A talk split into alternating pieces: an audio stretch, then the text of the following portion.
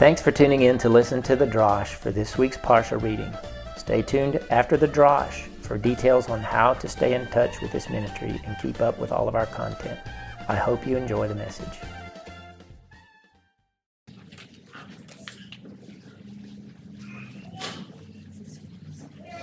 Amen. Shabbat shalom. Shabbat shalom.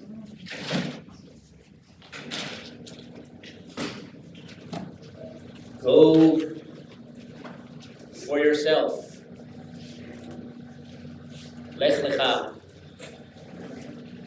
That's the second part. Where we are in our portion is the second part of sort of the progressive covenant of Elohim that he makes with Abraham.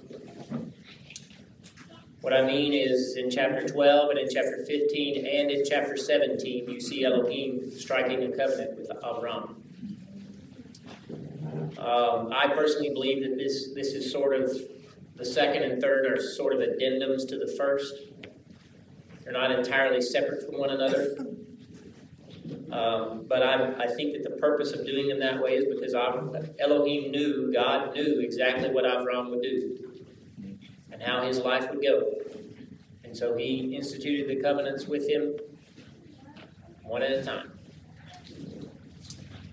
He first spoke to him while he was up in the north, having moved from Ur to Haran after one of his brothers died. If you remember the map that I put up last week, Ur is right there in the south. I think I actually went up and pointed to it. So Avram did not leave from there, even, that, even though he is called a, a Chaldean, a Chaldean, a Babylonian, if you will. He didn't leave from there to go to the promised land. His father packed up himself and his three sons and moved up north to Haran. And if you remember, that's where Laban, Isaac's cousin, was living when God, when Abraham sent his servant to find Isaac a wife. He sent him to Haran. That's where Terah, Avram's father had moved to. And so you find out that Avram moved when he was 75 years old. That's when he was commanded by Elohim to leave his father's house and go to a land that he would show him. And that land from there was slightly south and west. Everybody knows that's Israel. But so, so uh, at the time, Avram was living in what we know as Iraq, sort of the northwestern or southeastern part of Iraq, Syria, depending on which map you look at, what time, you know, when in history that map was drawn.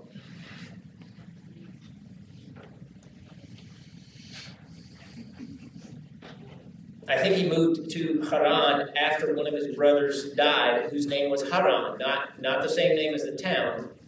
Haran is his brother, Haran is the place. Incidentally, it looks to me like Abraham was also a triplet. Him and his two brothers were possibly triplets because it reads this And Terach lived 70 years and begot Avram, Nahor, and Haran. So it looks like to me that he begot all three sons in his 70th year, just like Noah begat all three of his sons in one year. I'm just saying. One of those brothers dies, and Lot, the son of that brother Haran, effectively was raised by Av- Avram. Um, so he's a nephew, but he probably treats him like his own son. Terah was on his way to Canaan. You read the text, that's what it actually says, but he, for some reason, he gave up. He quit. He stopped. He found Haran. He liked it. There's probably a lot of money there. Wasn't that Laban's issue? Yeah. Money was Laban's issue. And so it's possible, we don't know it. I, am only speculating. What if Elohim wanted Terah to be the father of all the nations and he just quit? So he called his son because Terah left Ur and was on his way to Canaan. Read the text, that's what it says. Um, it is from there, Haran, where God calls to Abraham and says, for yourself go, lech lecha. And at that point, Avram embarked on a journey of faith. God told him, Leave all that you know, and I will make you a great nation, and great name. I don't think that's a coincidence that God said that to him when, in just a couple of previous chapters before, a few years before this happens, all of mankind was trying to make a name for themselves. And here God says, I'm going to make a name for you. And I think one of the points of that is probably let me deal and worry about your reputation. Don't go out and try to be somebody. Do what I tell you to do and be happy with that. Right? But he also says, You will be a blessing. And that's the way it reads in English. And that's not entirely wrong. But that you will be is actually veheye. It is the verb to be in the imperative. In other words, God is saying, Be a blessing. It's a command. You be a blessing. You can check it, get your grammatical tools, your dictionaries out, and look, and I promise you that is in the imperative. Everybody knows what imperative tense is, right? Yes. Thou shalt. Okay? Veye beracha. Go be a blessing. And then God says, I will bless those who bless you, and I will curse those who curse you. And the phenomenon around that verse is that believers like to quote it all the time, but they always emphasize that curse curse part of it. I'll curse those that curse you. God says, I'll curse those. I've heard that a thousand times out of believers' mouths. There's, it's like they get all, boy, they get all excited about that part of it. That's terrible. It's the truth. And then by, on the flip side of it, there are believers who get all excited when they meet a Jew. They want to go bless him so they can what? Get their blessing. It's all about me. It's not about blessing the Jewish people. It's about getting the blessing. I literally had a woman, I, I was wearing my kippah on the bus, I rode a bus for nine years down, well, not quite because I rode a motorcycle most of the time, but I rode a bus for quite some time downtown when I was getting my master's degree. And sitting there with my kippah on, and a woman sat down behind me. I'd never seen her before. She got on the bus and she sat down behind me. And she, I, she couldn't stand it, you know, and she leaned up between the seats and said, I just wanted to say, uh, God bless you you know. And I knew, I felt it right away that she just, she's getting her blessing. She didn't that for me. She wants her blessing. Are you getting what I'm driving at? God told Avram, go be a blessing. There was nothing in that about, I'm going to bless you. Go be a blessing. Avram had to trust the blessing of God would be upon him because he was living a right life and doing what God told him to do. Are you with me? Yes. Today the focus is on me. And, and, and it's so much on me that they turn it around, they turn that cursing those who curse you around. And they, they speak it over people as if it's a power that they have. Has anybody else ever heard that? Shelley, a Jewish person, has heard it. Okay.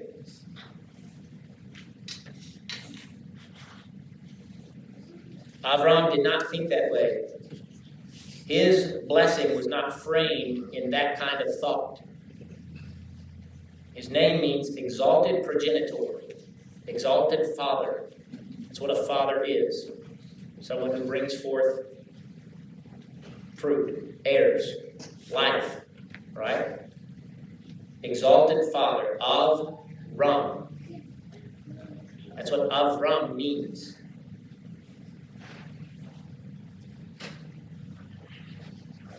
And God spoke those few words, saying, Go be a blessing, and I will bless those who bless you, and I will curse those who curse you. He spoke those words, and Avram leaves his father's house. A lot of people think that Terach had died. No, he went, he went and lived another hundred and some odd years. The man died at 240 years old, and Abraham left him when, when Terach was about 145, I think.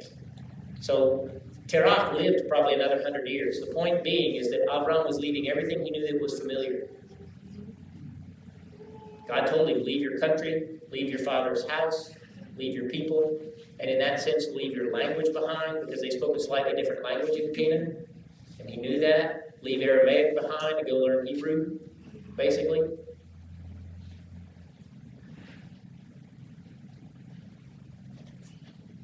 So Avram leaves with the promise of progeny in his bosom, and he lives for 11 years without Sarah bearing a child. And then his wife, after 11 years, says, Well, maybe God's going to do it this way. Let's solve the problem ourselves. Go in unto my handmaid. And a lot of people don't realize this. They think this is a justification for perversion and, and for a man to take another wife. It was not. It was sin. Abraham, the father of our faith, sinned and committed adultery. And it was provoked in him by his own wife. This was a wrong. She takes a supernatural promise that God had told Abraham, I'm going to make you a, a, the father of many. You know, I'm going to make your name great. I'm going to give you progeny.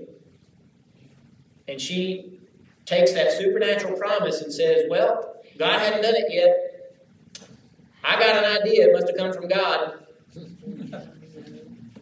Yeah, it, it, crawled into my little brain that I have a woman over here that can bear a son. I'm her boss. You know, she can bear a son for me and be my son.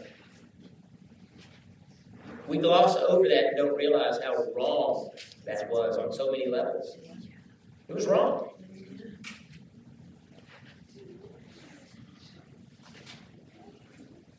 People think that today, that since God hasn't done it by the way we thought He said He would do it, but we have this other idea, well, it must be blessed of God. It's my idea.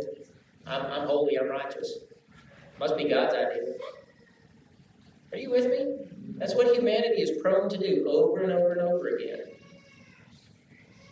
So basically, with Sarah and Avram, Sarai and Avram, we have a repeat of Adam and Chava, where the woman comes up with this bad idea, and the man is standing there and he knows better, and he doesn't do anything about it. As a matter of fact, he jumps in with both feet. It's just, it's Gan Eden all over again.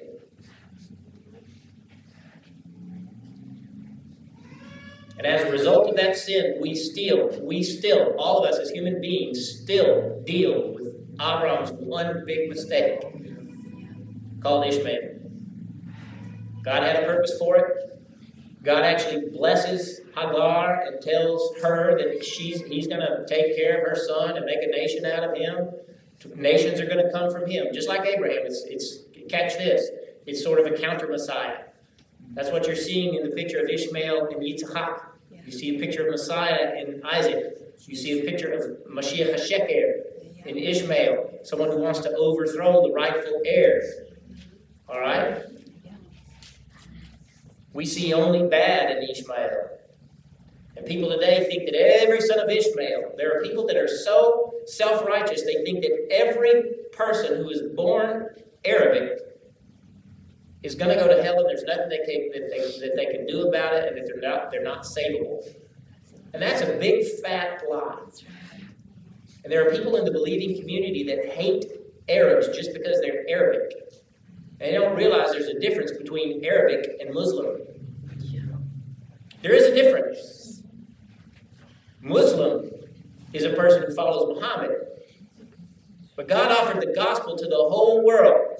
He died not only for our sins, but for the sins of the whole world. He died for every Muslim that was ever born. Just because they don't accept him, don't make that that they're beyond salvation. If you if you really want to, and most of the people who think that way are of European stock. And compare the two. Muslims are far less idolatrous than ancient pagans in Europe were.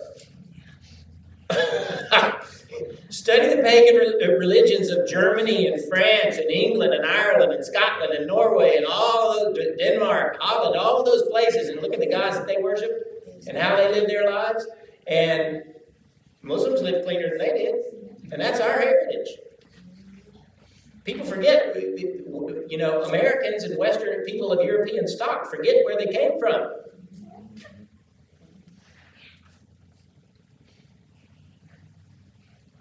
And that's why perhaps this week the whole the theme that I've had on my mind all week long is check yourself. Check yourself. None of us, not one of us, is a son of Abraham if it is if we are not a son of Abraham through emunah. Not one of us. Our Jewishness doesn't save us. Our wearing tzitzit does not save us. Our putting on a kippah doesn't save us. Our being here on Sabbath doesn't save us.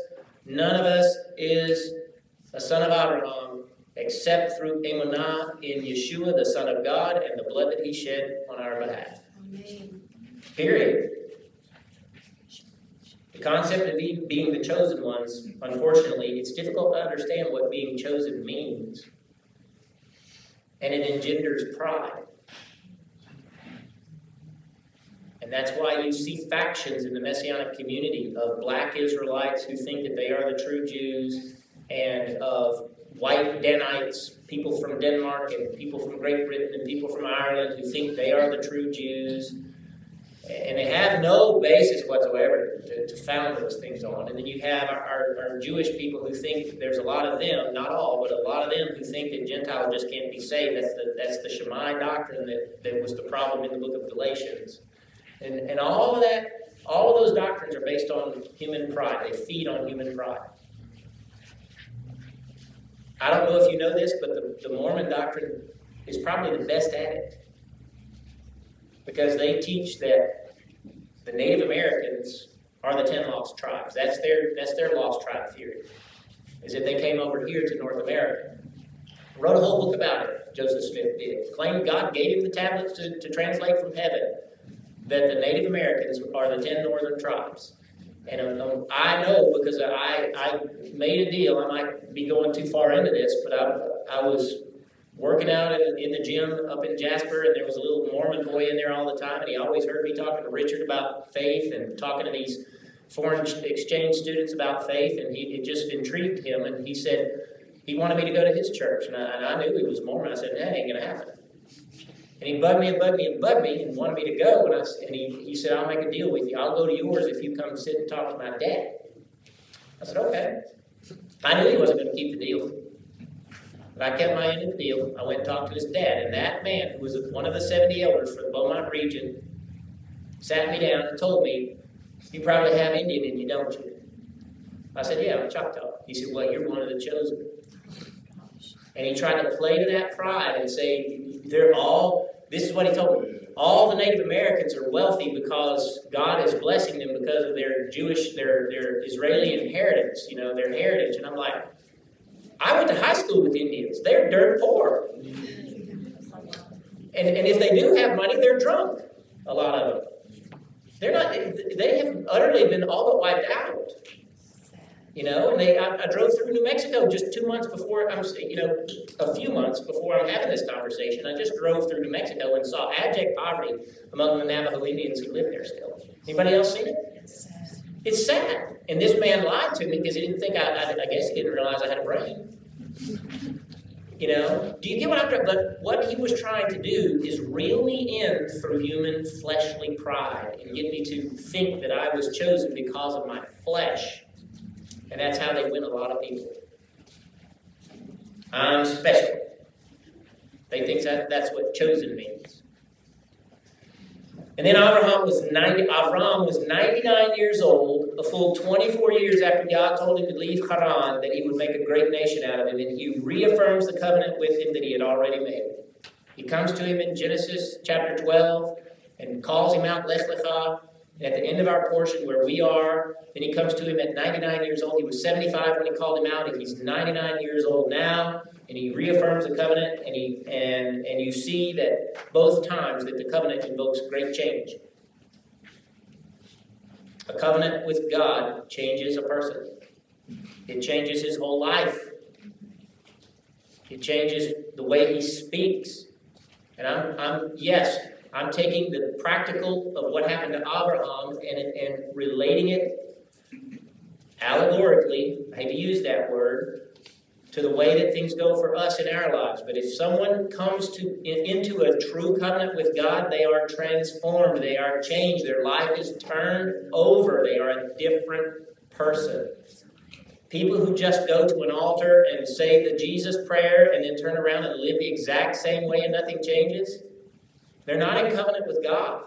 They don't understand the power of His blood. They don't understand the, the what tzedakah, righteousness, really is. There's a lot of confusion, I believe, in the religious world about what righteousness is. The first time he was instructed to leave his country, his kindred, and his father's house. That was huge. We don't think anything of it.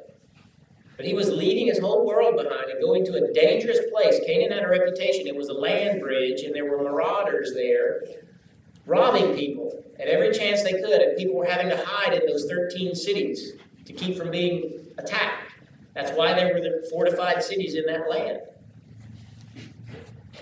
It was a huge move. This time, in chapter 17, he's changing his very name. He's 99 years old. Now he has to start calling himself Abraham. At 99 years old, Boots can barely remember his name. He's almost 99 years old in dog years. Yeah.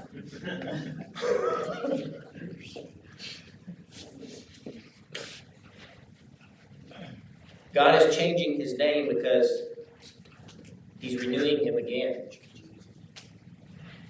Avram had just committed a great sin. Just committed adultery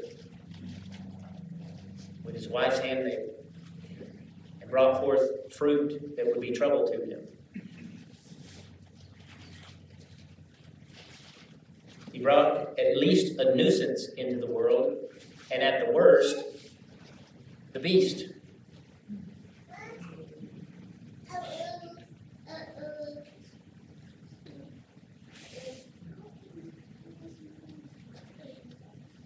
But let's back up a little bit. 13 years after, so we, we're talking 24 years after. Let's back up to 13 years after he was called out of Haran. God says to him, Ani El Shaddai. Hit halech lefanai ve'yetamim. And that basically says, I am El Shaddai. I am God Almighty. Walk before me wholehearted. But you again miss it in the English. Ani El Shaddai. Hitalech lefanai ve'eyetamim. Walk before me and be tamim. It's again in the imperative. It's the verb to be in the imperative. It's not you will be pure. It is be pure. Be wholehearted. Be complete. Walk in my presence completely is one way that you could look at that. Hitalech is the same word. He's commanded again to exist in a certain state. Be a blessing, be wholehearted. Abraham had already responded to Yahweh and believed and trusted in his promise. He left all he knew. And at that point in chapter 15, he's telling them, Be wholehearted. And lo and behold, he wasn't wholehearted. He didn't completely believe that the promise would come the way God said it would. Either that, or he was just tempted out of it by Hagar. She might have been a beautiful woman.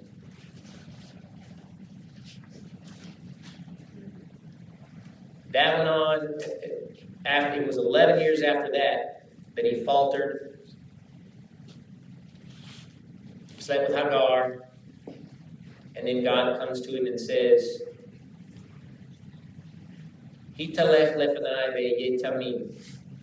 pure, be whole. And it was said of Noah, Noah, Ish Sadik Tamim Haya Biderotav. He was a Sadik Tamim, a righteous, a holy, totally righteous person. That's basically what that means. It's that same word God told Abraham to be total, be complete. And that's harkening back to Noah. He was totally righteous, completely and utterly righteous, is one way that you can look at those two words. That's the same exact phrasing. Noah conducted himself rightly. It's so easy for us not to do that. The onus was on Noah to be righteous. The onus was on Avram to walk wholeheartedly. Right? If God told him to do it, was he supposed to do it? Conduct yourself wholly, soundly, purely before my face. That's a more literal way to read that, what God told Abraham. And again, I'm, what I'm meditating on and ruminating on is check yourself. In order for you to do that, you have to watch your own feet. You have to watch how you walk. Hithalech. The, the command was lech lecha. And then two times after that, when the covenant is reiterated, it's hithalech, hithalech. That is in one of the, I think it's hifil. I still forget some of the binyanim, but that, that is one that puts the onus on Abraham. The command, hithalech, puts the onus on the person to whom you are speaking. God is putting the onus on Avram to walk circumspectly, walk uprightly. It's on him to do it. Even though tzedakah, righteousness, was a gift given to him, it was his job to maintain it. It was his job to reflect what God had done for him in heaven. Because tzedakah is given before the throne in heaven. It sets you right before God's throne in a legal way. And then you have to act like it. It's like it's like if we hired a lawyer to be the ambassador for the United States to Israel and he went over there and played a fool. Are you with me? He's got complete carte blanche authority to represent the United States over there, and he goes against the headquarters. He goes against the leadership back home. That's what it is when we don't walk in righteousness. We receive righteousness just like the government gives a diplomat authority. But it's on the onus, the onus is on us to walk in that. Hopefully, you guys are seeing this. And there's a there's a myriad of scriptures that, that convey this concept. I'm just going to read a few of them. Corinthians bet, 2 Corinthians 13, 5. Examine yourselves whether you are in the same emunah. Heal your souls. Again, the imperative, the onus is on you. Heal your souls. People sit there and beg Yeshua to heal them. And look what Shaul is saying. You do it. Why?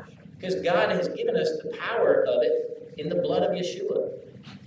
And in the concept of the resurrection. And in ruminating in the fact that He is on our side. He wouldn't have done that if He was our enemy. Are you with me? Do you not realize that Yeshua HaMashiach is in you? That's how you heal yourself. If this is not so, then you're rejected. But I trust that you shall know that we are not rejected.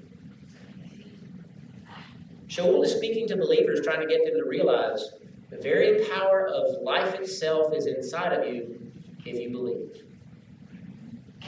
All that past junk, Abraham could have sat there and, and, and lamented his sin with Hagar for years, and it could have destroyed him. And he never would have entered into covenant with him and circumcised his own flesh had, it, had he done that. Right? Yaakov, James 1, verse 22. But be doers of Hadabar and not hearers only, deceiving your own selves. For if any is a hearer of Hadabar, a hearer of the word, and not a doer, he is like a man who sees his face in a mirror, for he sees himself and goes his way and forgets how he looked. But whoever looks into the Torah of complete liberty and abides in it is not merely a hearer of it, which can be forgotten, but a doer of the work. And this man shall be blessed in his labor. If any man thinks that he ministers to Elohim and does not control his tongue, he deceives his own heart, and this man's ministry is in vain. For a pure, pure, tamim, that may not be the word there, but it's the same concept. Tamim also means pure. And consecrated ministry before Elohim Ha'av is this to visit the fathers and widows in their affliction, and to keep oneself unspotted from the world. In other words, if you're compassionate to people, other people, go be a blessing. Isn't that what you're doing if you're doing that? Go be a blessing and stay unspotted from the world. Walk before me completely. Yaakov is basically saying the exact same thing. Galatine, Galatians 6. For if a man thinks himself to be something when he is nothing, he deceives himself. Yaakov had said the same thing. Don't deceive yourself. After saying, examine yourself. Shaul basically said the same thing. Examine yourselves. We constantly have to check ourselves. People do not do this, I promise you. Most people do not do this. They're always checking everybody else and whether or not they're righteous. It's one of the reasons we're sitting right here.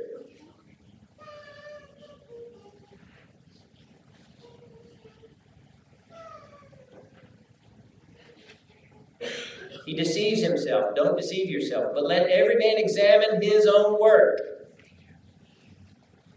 And then may he glory within himself, alone and not among others. For every man shall bear his own burden. Let him who hears Hamadar share his bounty with the one who teaches him. Do not be deceived. Elohim is not mocked. For whatever a man sows, that shall he also reap. He who sows things of the flesh, from the flesh shall reap corruption. He who sows things of Haruach from Haruach shall reap Olam, eternal life. And the problem when people read that verse is when they see the word flesh, all they think about is sexual sin. They don't think about the fact that, that rabbinic thought is a fleshly provocation. Two house thought is a fleshly provocation. I talked about it just moments ago. It engenders pride.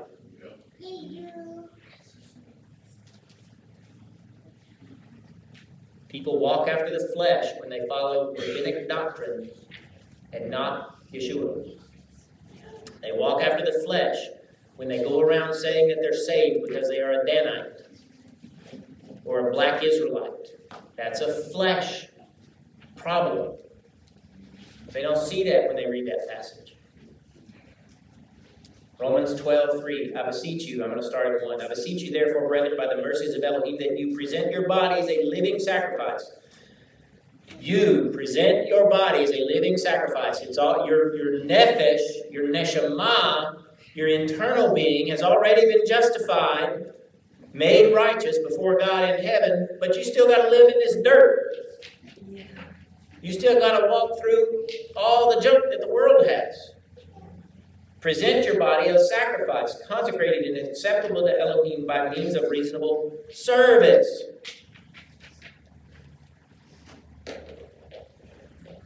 Do not imitate the way of this world, but be transformed by the renewing of your minds. And that's what Abraham needed when he became Abraham. He needed to be reminded that God, and what did God remind him of when he changed his name? I'm going to make that there is a there is a person in your loins, and I'm going to make him your heir. Didn't he? He changed his name and said, Now believe this, punk. I'm going to do it. Transformed by the renewing of your mind. Be a blessing. Be wholehearted that you may discern what is that good and acceptable, and acceptable and perfect will of Elohim. Abraham had not done that. It was not the perfect will of God that Ishmael be born. God's using it for his own purposes. He knew it would happen. But that wasn't the perfect will of God. The perfect will of God is that we live in Gan Eden and we never go through this junk. You knew we would, so he set up things along the way to fix the problem. And it's the same for us. The perfect will of God for us is never to do the stupid things we do. We're the ones who do them. But we can walk in the perfect will of Elohim if we choose to. Our choosers are bad. That's the problem.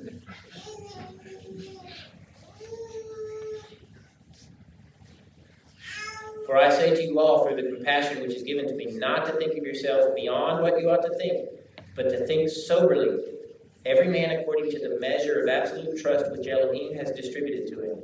There are so many believers who think more of themselves than they ought to. Now, the first thing that comes to mind was the audacity of these young men that came to a Torah study at my house almost 30 years ago, probably more like 27 years ago. Now, I didn't know they were from the church where she and I met. We didn't meet.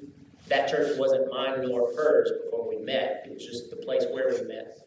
And that's where they came from. And they heard of our Torah study, and they heard about one of the guys who was who was similar to Abraham. He couldn't have children, and God did a, a miracle. And I, am not going to share it here because it's a long story, but he did a miracle, and, and that on the week before these guys showed up, they heard about it. Or actually, it would have been more like a month because it had to come to pass. Because I, I basically prophesied. I didn't realize that's what I was doing, but I told, I looked in this guy's eyes and said, "You're going to have a daughter. You're going to have the daughter that you asked for soon." Remember, she she could tell you, and his wife conceived. And these guys show up at our study and they're trying to think more highly of themselves than they ought to. And they basically told us that, that a truck, they were on their way somewhere, they were in a curve, and a semi truck went through them. And God just, just made them transparent and turned them into ghosts basically for a half a second, and that truck went through them. And expected me to believe that. And it, had you looked them in the eye and you didn't have any sense in your head, you'd have believed them. But if you had some sense in your head, you knew they were just exaggerating. Yeah, maybe God spared you from a wreck, but I'm pretty sure that truck didn't go through you. You break the laws of, of physics, you're going to kill yourself. Am I saying that God couldn't have done it? No. Don't think more highly of yourself than you ought. There are plenty of people who think that way. Last one, therefore, whoever shall eat of the bread of Yahweh and drink of his cup unworthily shall be guilty of the blood and body of Yahweh. For this reason, let a man examine himself. That's why we send out scriptures before Passover and try to get people to think about that. And think about it, we do Passover every Friday night. Examine yourself and see whether you're doing it with the right frame of mind. For he who eats and drinks unworthily eats and drinks to his condemnation, for he does not discern the body of Messiah. And what he's talking about, I don't have time to teach that. We'll, we'll probably teach it before Passover again. But as a reminder, what he's talking about is we're supposed to commune in Messiah together as one and not be selfish. Yeah. Okay? And I, I can't teach that whole concept. I'm doing one more. He who says, I know him, and does not keep his mitzvot is a liar, and the truth is not in him. But whoever keeps his davar, his word, in him truly is the love of Elohim perfected. Hereby we know that we are in him. He who says, I am in him, ought himself also to walk his halakha, Yeshua's halakha, how he walks. Yeshua walked the same way God told Avram to walk. Walk before me and be pure. Walk before me, be wholehearted, be a blessing. If any man that ever walked the earth was a blessing, it was Yeshua. He was always thinking about the other guy and not himself. Always.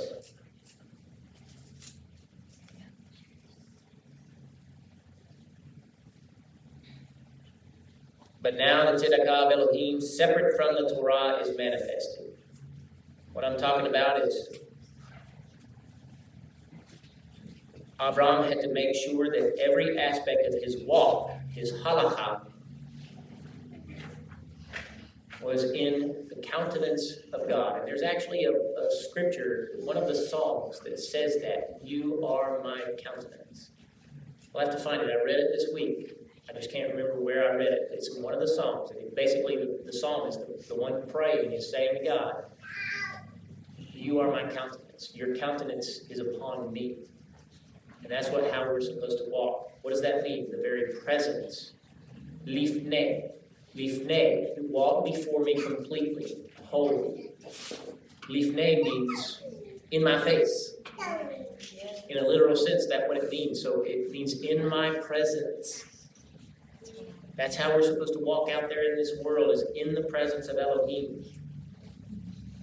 Be acceptable before Him. That's why God is talking about a tzedakah of Elohim that is separate from the Torah. And people struggle with this in the Messianic community. They can't rectify these, these scriptures in, in the other direction. And I've, I've taught this before, and I thought I was going to do it this week about the scales of justice. And I've mentioned this a few times, but there was a time five or six years ago, maybe more than that, where I taught on the concept of righteousness being both sides of the scales. You have to deal with both sides of the scales. On the one side of the scale is chesed, compassion, and on the other side is mishpat, judgment. Tzedakah, righteousness, rights the scales. Both of them have to be rightly applied compassion and judgment. They have to be rightly applied.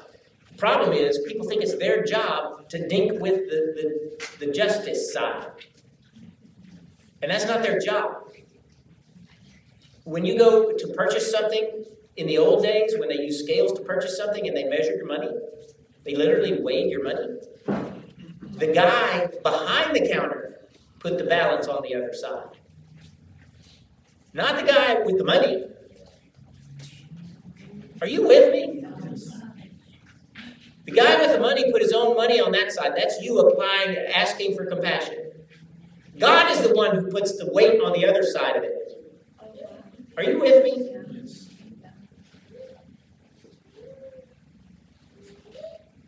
There is a righteousness separate from the Torah. And that doesn't mean that the Torah is gone. We know that. The last verse we, we read was Do we therefore abolish the Torah, condemn the Torah, abrogate the Torah because of our emunah, our faith? Hallelujah! What profanity? No! We establish the Torah by our faith. In other words, we're saying the Torah is the measurement of righteousness. I don't need it. God fixed that for me, so I'm going to do my best to walk in it. That's it.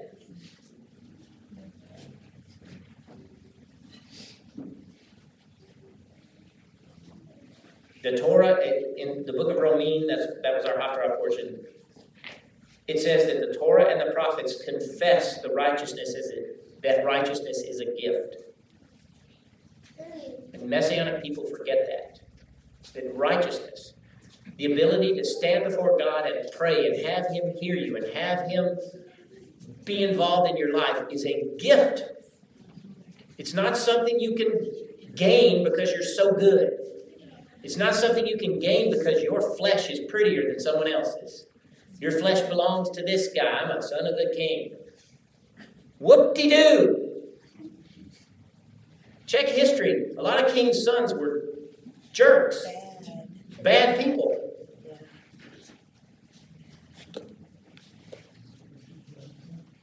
People try to solve things by their own idea of righteousness, just like uh, just like Sarai did.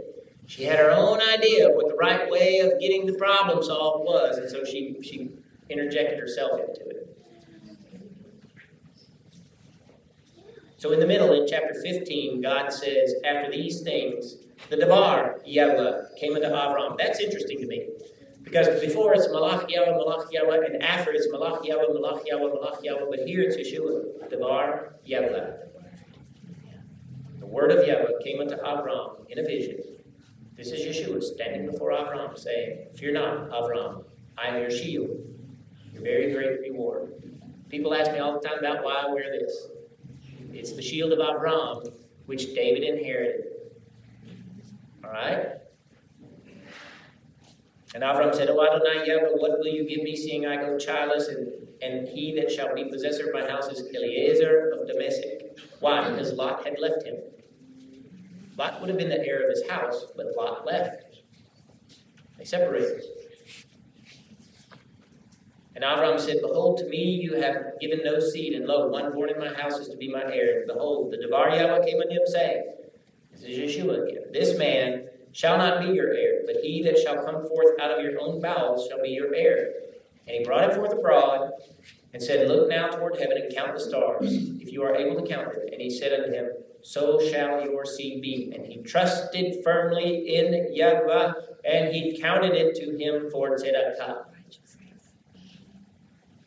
This is 11 years or 13, it's, it's, it's 13, I can't remember now. It's a few years after the Genesis 12 event. And now he believes that he's going to provide him an heir. And God credits belief to Avram. Vehemin bayawa bayach shevea lo tzedakah. He trusted in Yahweh, and God considered it for him as righteousness. That's salvation right there. That's the Torah, just like Shaul said, declaring the righteousness of God, which is a free gift.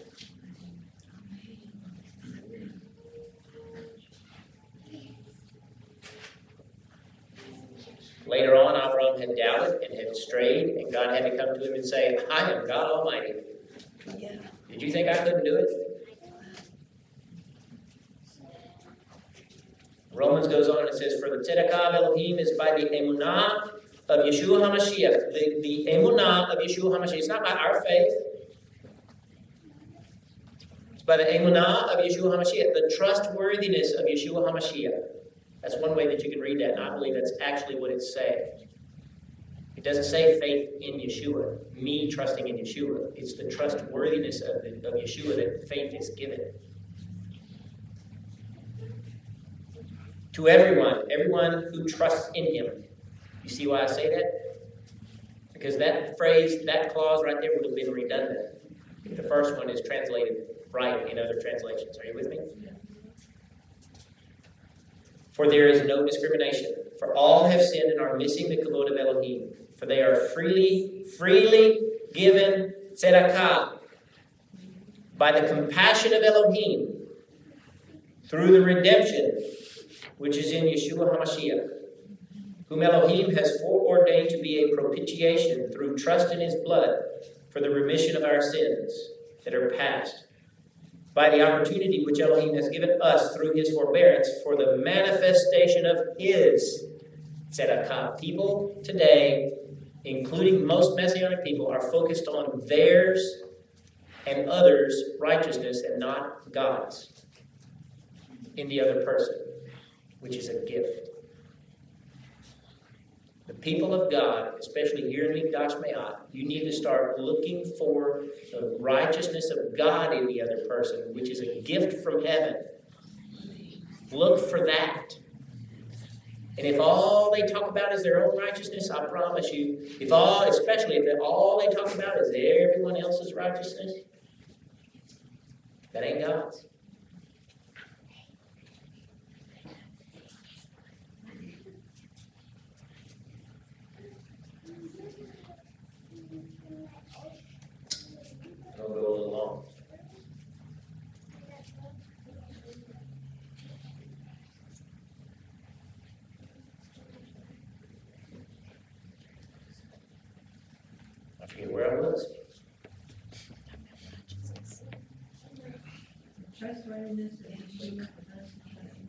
Ah. Freely given tzedakah by the compassion of Elohim through the redemption which is in Yeshua HaMashiach, whom Elohim is foreordained to be a propiti- propitiation through trust in his blood for the remission of our sins. Our trust is in his blood, not in us. It's in his blood. I've been hammering on that. For the manifestation of his tzedakah, his, at the present time not in the future, but right now, God's righteousness is revealed in us by our trust in the blood of Yeshua. That's what saves people. Hammering them over the head with the Torah doesn't save them. It's never going to save them. You thinking that your righteousness is better than someone else? Oh, I don't go eat on the Sabbath because. Big deal.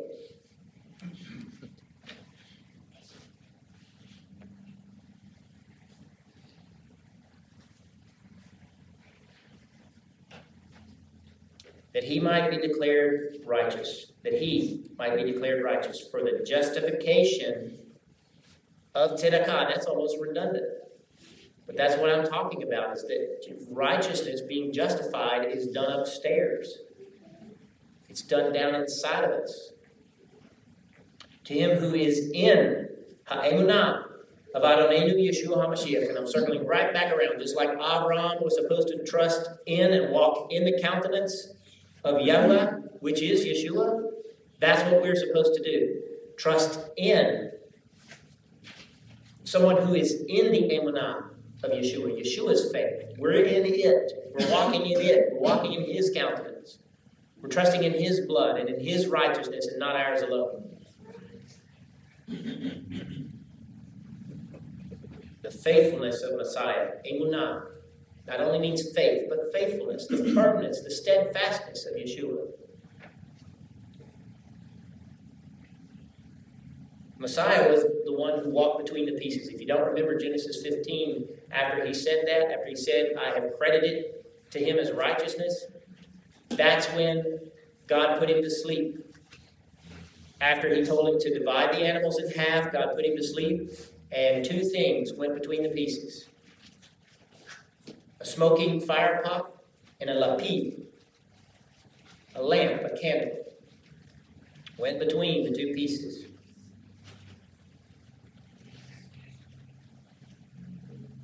And that was a picture of Yeshua. It's a, it's a picture of the promise of resurrection, the power of God, and the resurrection of life. It's, it's light in a dark place, right? And it came to pass that when the sun went down, that there was a thick darkness. What did I just say? Behold, a smoking furnace and a flaming torch. That word there is lapid that passed between these pieces. Tanur Ashan ve lapid esh. A burning lamp, a burning candle, torch, a light. I believe it's a hint at the resurrection. Everybody here knows we teach it all the time. Yeshua rose on Saturday night at Havdalah. And the instrument of Havdalah is a lapidot a candle. And there's an incident in Acts chapter 20. At the beginning of the week, we assembled to break bread. Pablos declared to them because he was going to leave the next day. He prolonged his speech until midnight. This is Saturday night. At the beginning of the week, Saturday night. Now there was a great glow of light from the lapidot in the upper chamber. I'm not going to read it all because I know you guys are getting tired of it. There were lapidot, there were many lapidot in the room because it was a Havdalah service on Saturday night. And a young man, because just like I'm doing right now, droning on and on, you better be glad it's not midnight. Shaul was droning on and on, and the guy fell asleep, fell out the window, and died. And on a Saturday night, he raised him from the dead. That's not a coincidence. I believe that that lapid in the in the episode of Avram, that may have been a Saturday night when Avram had that vision.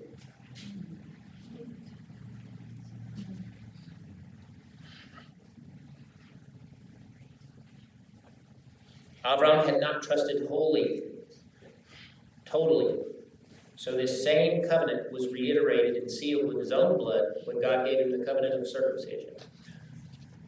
What am I saying? Chapter 15 happens. He has this wonderful experience where he sees this vision of Yeshua again, the person who had talked to him twice, now manifesting as a smoking fire pot. If you don't know that that's the ancients had to carry that around. They didn't have generators and electricity. They didn't want to have to restart a fire every time they had to cook or light lights, or so they always kept one burning. They just kept adding moss and peat and junk like that to it. I don't know what all, but junk into it, and keep the thing smoking, and that way they could they could light anything from it. That's a picture of Yeshua. Light in a dark place, always.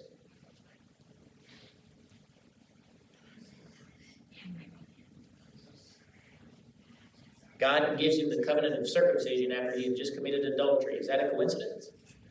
The instrument of his sin is modified. Don't do that again. I think that's absolutely one of the reasons he gave it to him. He put a reminder in his flesh to be pure. I don't think it's a coincidence that sexual sin is one of the biggest issues that people face for a lot of people.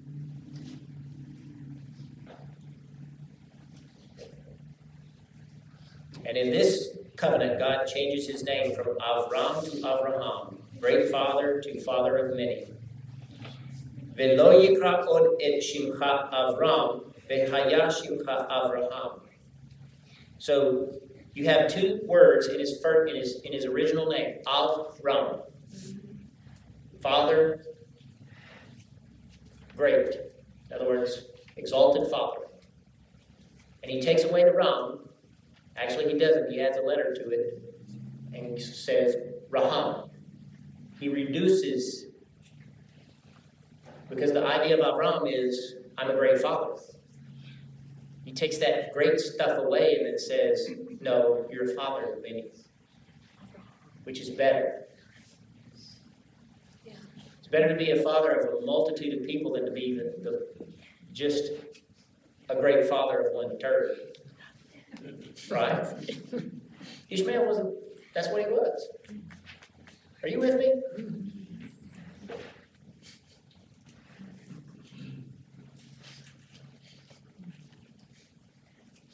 He added He to his name. Behold, see, Ruach, breath. He reduced Avram's status in his own mind and said, You're thinking too small, boy. All you wanted was one son.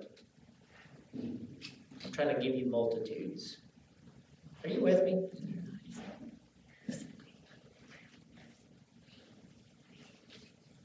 And then he tells him, You will be a blessing. Go be a blessing.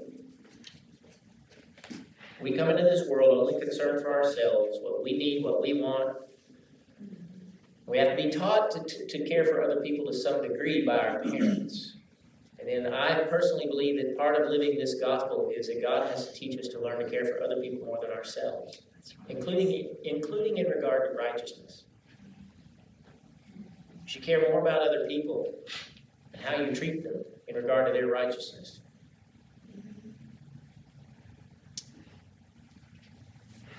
We're supposed to be light to the nations. I got to thinking about that, the, the tamim, which means pure, and the lapid and the light.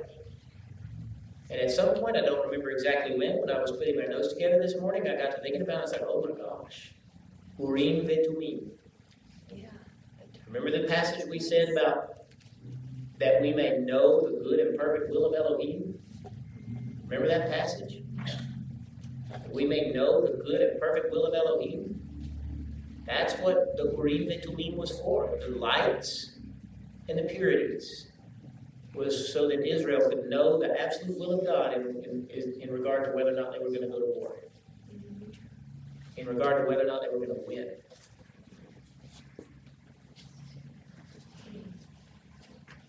In our Haftarah portion, we read it. You are my servant. I have chosen you and not cast you away. Fear not, I am with you. What I'm saying is, how do we do all this?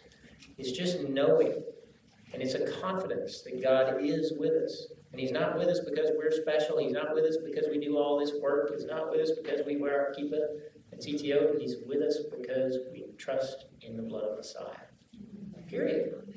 It's that simple. Walk in it. Walk in His countenance. Amen. Thanks for tuning in to listen to the Drosh for this week's Parsha.